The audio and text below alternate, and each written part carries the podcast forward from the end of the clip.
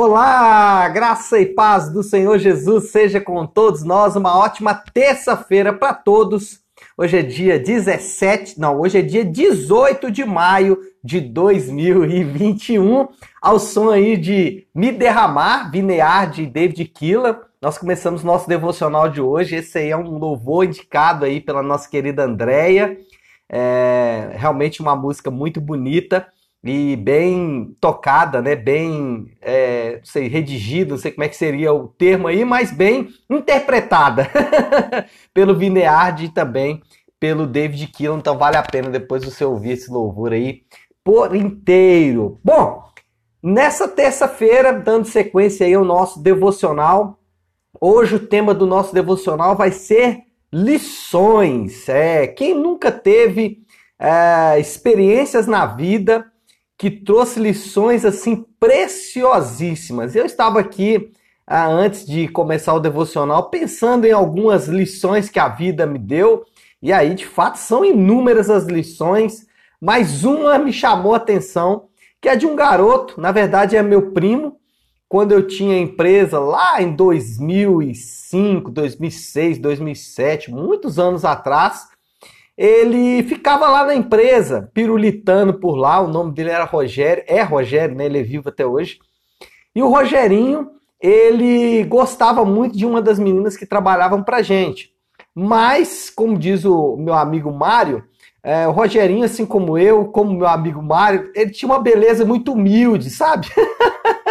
e a moça que ele gostava era uma moça muito bonita, ou seja, ele não teria muita chance ali com aquela moça. Ainda assim, Rogerinho, ele perseverava, ele insistia, ele ficava persistente, ele ficava tentando, ele ficava é, é, ciceroneando ali, ficava sempre ao redor da moça, tentando é, procurar alguma brecha para poder conseguir. Então, Rogerinho é uma lição de persistência impressionante. Ainda que né, o Rogerinho não conseguiu muitos frutos, pelo menos ele deixou para mim uma, uma lição boa, a lição da persistência. E por que, que eu estou contando a história do Rogerinho e por que, que eu estou contando aqui sobre lições? Porque hoje, uh, lendo aqui a palavra de Deus, nós vamos nos deparar com a história de Mefibosete.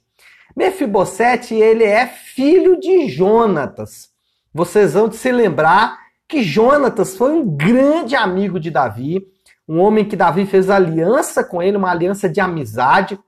Um protegeu muito o outro, mas especialmente Jonatas protegeu muito Davi. E agora que o reino de Davi já está estabelecido, é, a capital, Jerusalém, está pronta, está funcionando já como capital, o exército de Davi já está organizado, já está ganhando batalhas, é, os ministros né, estão servindo ao povo de acordo com os preceitos que Samuel deixou para Davi, tudo isso está lá no capítulo de número 8. E agora, no capítulo de número 9, Davi ele se lembra do compromisso que ele assumiu com seu amigo Jonatas. E ao se lembrar do compromisso que ele assumiu com seu amigo Jonatas, ele procura os seus descendentes para então é, honrar com o compromisso que ele havia assumido com Jonatas. E ele encontra então um dos, é, um dos uh, descendentes de Jonatas que é exatamente esse Mefibosete. Mefibosete é um homem que passa por muitas dificuldades exatamente porque é, Mefibosete tem um, tem um problema nos pés, né? Aconteceu algum acidente com ele na infância, exatamente no momento ali em que Saul está sendo destituído, morre, aquela confusão toda, ele sofre um acidente e tem um problema nos pés e aí a sua vida fica muito difícil, muito complicada, até que Davi resolve cumprir os seus compromissos assumidos, então, com Jonatas e traz Mefibosete. E a história termina com Mefibosete, primeiro, sendo restituído de todos os bens que eram do seu avô Saul. Segundo lugar, Mefibosete, ele passa a comer na mesa do rei junto com Davi. E em terceiro lugar, Mefibosete ele é, tem acesso ao, é, ao rei de forma que poucas pessoas têm, exatamente porque é, um dia Davi foi abençoado por Jonatas, seu, é, seu pai, né, seu parente mais próximo ali. Então, Quais são as lições que nós podemos pegar aqui dessa história, história linda de Davi com Mefibosete? Primeiro, que compromissos eles devem ser, em primeiro lugar, assumidos e também cumpridos. É, nós, como cristãos, e um cristão de forma geral, eu não vou, eu não vou apelar para quem não conhece os ensinos de Cristo, mas aqueles que conhecem os ensinos de Cristo, duas coisas essa pessoa ela precisa manifestar. Primeiro, ela não deve ter medo de assumir compromissos. Por quê? Porque assumir compromissos está na natureza do evangelho, está na natureza da palavra de Deus. A palavra de Deus é a história de um Deus que assume um compromisso ou assume vários compromissos com o seu povo. Em contrapartida, Deus também espera que os seus, aqueles que ele se comprometeu com eles, também assumam compromissos com ele. Então, ou com as outras pessoas. Então, a essência do evangelho, a essência do ensino de Jesus, ela tem na sua natureza um compromisso assumido por Jesus e um compromisso que todo seguidor de Jesus também precisa assumir. Se você não conseguir enxergar compromisso nenhum que você tem que assumir, Jesus fala de você tomar a sua cruz e segui-lo. Então, isso é assumir um compromisso. Então, na essência do cristianismo, está o fato de que nós temos que assumir compromissos. Então, quando é, você ah, você tem que ir ao culto, quando você tem que participar de alguma atividade da igreja, quando você tem que evangelizar os seus familiares, quando você tem que amar o seu próximo, quando você tem que perdoar, isso são compromissos que você deve assumir. E o pior cenário para o cristão é quando ele fala assim, pastor, eu não tenho como assumir esse compromisso. Ele está ferindo a própria natureza do evangelho a própria natureza daquilo que o salvou. Então, primeira coisa que nós aprendemos, Davi, ele assumiu um compromisso com Jonatas. E ele cumpriu esse compromisso que ele assumiu. Então, quando você se dispõe a ser cristão, né, e Jesus vai falar sobre a, um indivíduo que antes de assumir o compromisso de ser cristão, de levar o nome de Cristo, ele precisa fazer as contas certinhas, né? Jesus fala sobre isso, sobre alguém que vai edificar uma torre. E quando essa pessoa vai edificar uma torre e não faz as contas certinhas, essa pessoa vai ser envergonhada. Então, qual é o ensino ali? É que esses que entram numa vida de discipulado, numa vida de parecer com Cristo, eles precisam fazer a conta certinha, porque eles estão assumindo um compromisso. Cristão é alguém que assume um compromisso. Na pior das hipóteses, ele assume o compromisso de levar a sua cruz e seguir a Jesus. Então, como cristão, não fuja de compromissos. Pelo contrário, assuma compromisso. Não, pode deixar que isso eu faço. E mais, assuma e cumpra esses compromissos. Essa é a primeira lição que a história de Davi e Mefibosete deixa para mim e para você. A segunda lição é que atos de nobreza são a essência do ensino bíblico dos relacionamentos. Anote isso aí que eu vou repetir para você. Atos de nobreza são a essência do ensino bíblico dos relacionamentos. No, no, no, na essência do que Jesus ensinou sobre relacionamentos na Bíblia, atos de nobreza estão na sua essência. O que, que eu quero dizer com isso? Que é dentro da natureza, dentro do DNA do ensino bíblico, estão elementos como perdão, estão elementos como amor ao próximo, estão elementos como cuidar uns dos outros, estão elementos como honrar, respeitar, estão elementos como orar uns, uns pelos outros. Então, atos de nobreza, como o que Davi fez com Mefibosete, olha só que coisa doida. Davi não precisava fazer isso, Davi não era obrigado a fazer isso. Davi ele se sentiu compelido a fazer isso. Por quê?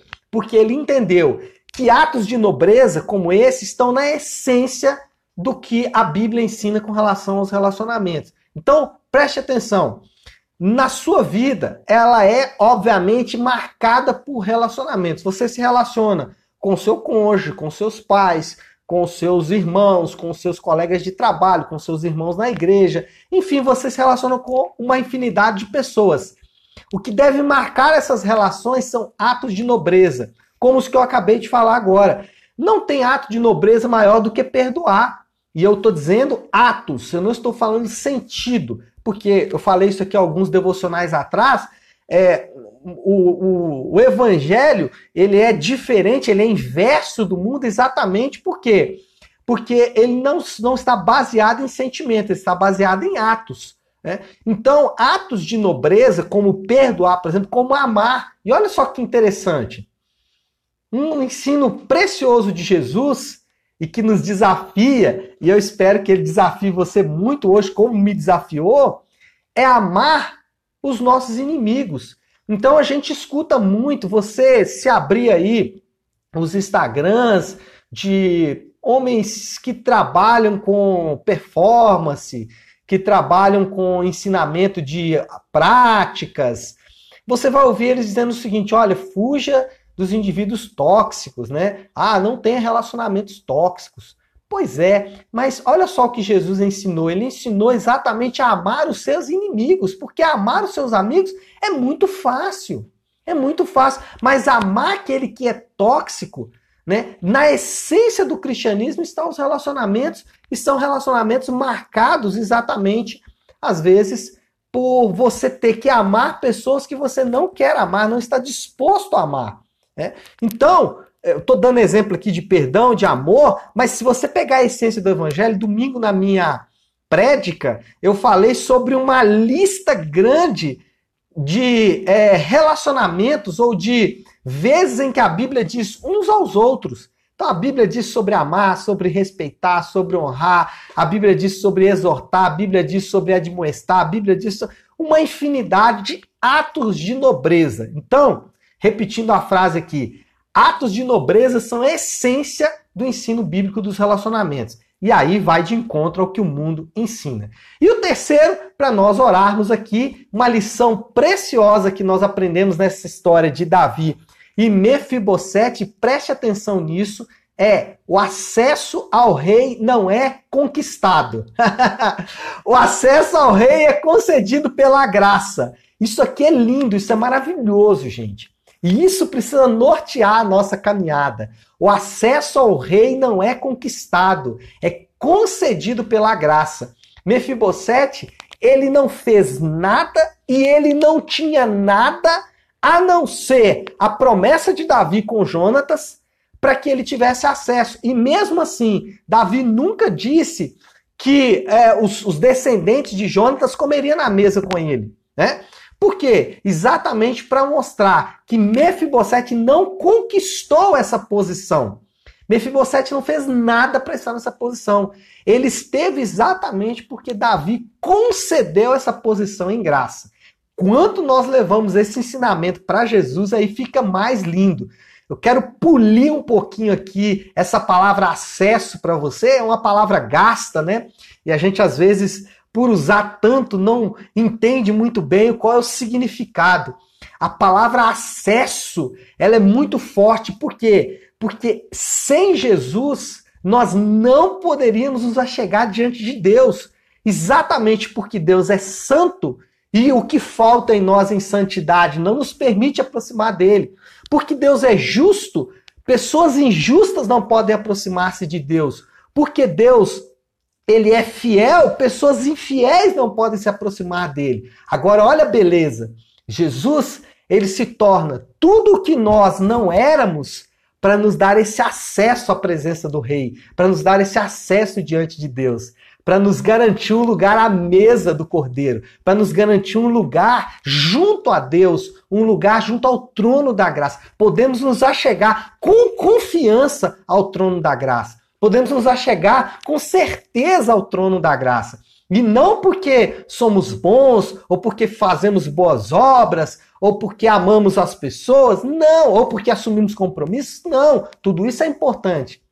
Mas o nosso acesso, ele é garantido pela graça, pelo grande amor de Deus, pela beleza do amor de Deus. E aí, a lição que fica aqui é como eu vou me utilizar desse acesso como eu vou é, degustar ou como eu vou é, interagir com esse acesso que me foi garantido pela graça. Isso é maravilhoso demais, porque daqui a pouco vamos orar, nós vamos nos achegar à presença dele e vamos nos achegar à presença dele pela graça. Tem uma ilustração que eu faço que sempre ajuda a entender.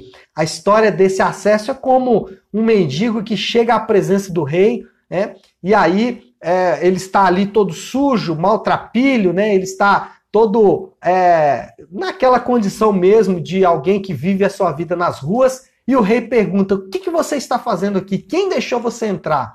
E aí você responde: Olha, eu não sei, mas aquele homem sangrando ali na cruz disse que eu poderia entrar. E aí é óbvio que Deus vai te lavar, vai te é, colocar em condições de você ficar ali na presença dele. Mas esse acesso, essa entrada é garantida pelo homem sangrando na cruz. Então, essa é a beleza da graça e essa é uma lição preciosa. Bom, para finalizar, fazendo aqui uma espécie de resumo, né? É, eu quero fazer uma pergunta para você. Quais os episódios da sua vida trouxe grandes lições para você? Vou voltar lá no começo do nosso devocional, quando o Rogério, o Rogerinho, me deu uma lição muito grande de perseverança.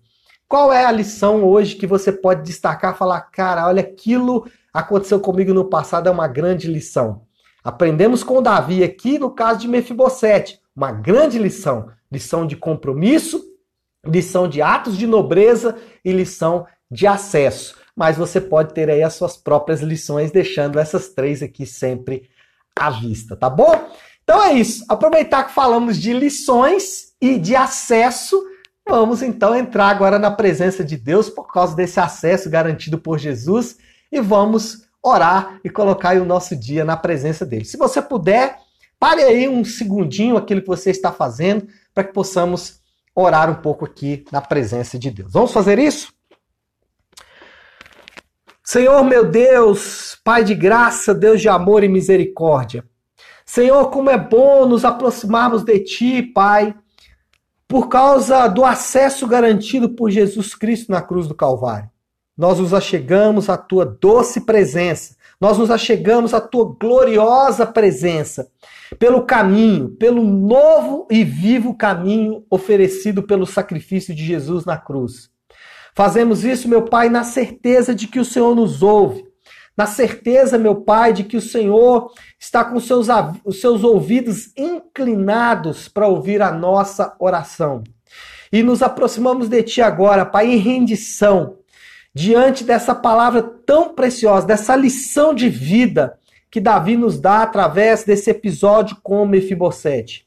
Senhor Deus, nós temos compromissos que são assumidos exatamente no momento em que nós nos dispomos a andar com o Senhor. Nós assumimos, Pai, um compromisso de andar contigo, mas principalmente de nos relacionarmos em amor com as pessoas, de demonstrar, Senhor Deus, através do nosso testemunho, a glória para o teu nome, o nome que é santo. Senhor, nós nos comprometemos pela essência do Evangelho a atos de nobreza, como perdoar, amar os nossos inimigos, honrar, respeitar pessoas isso são atos, Pai, que devem nos acompanhar e nós pedimos que o Senhor nos ajude. Porque muitas vezes não queremos ir por esse caminho, mas escolhemos o caminho, Senhor Deus, do confronto, da afronta.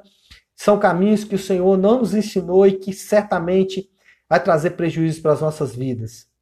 Pai, nós fazemos isso na certeza que temos que o acesso foi nos dado a Ti.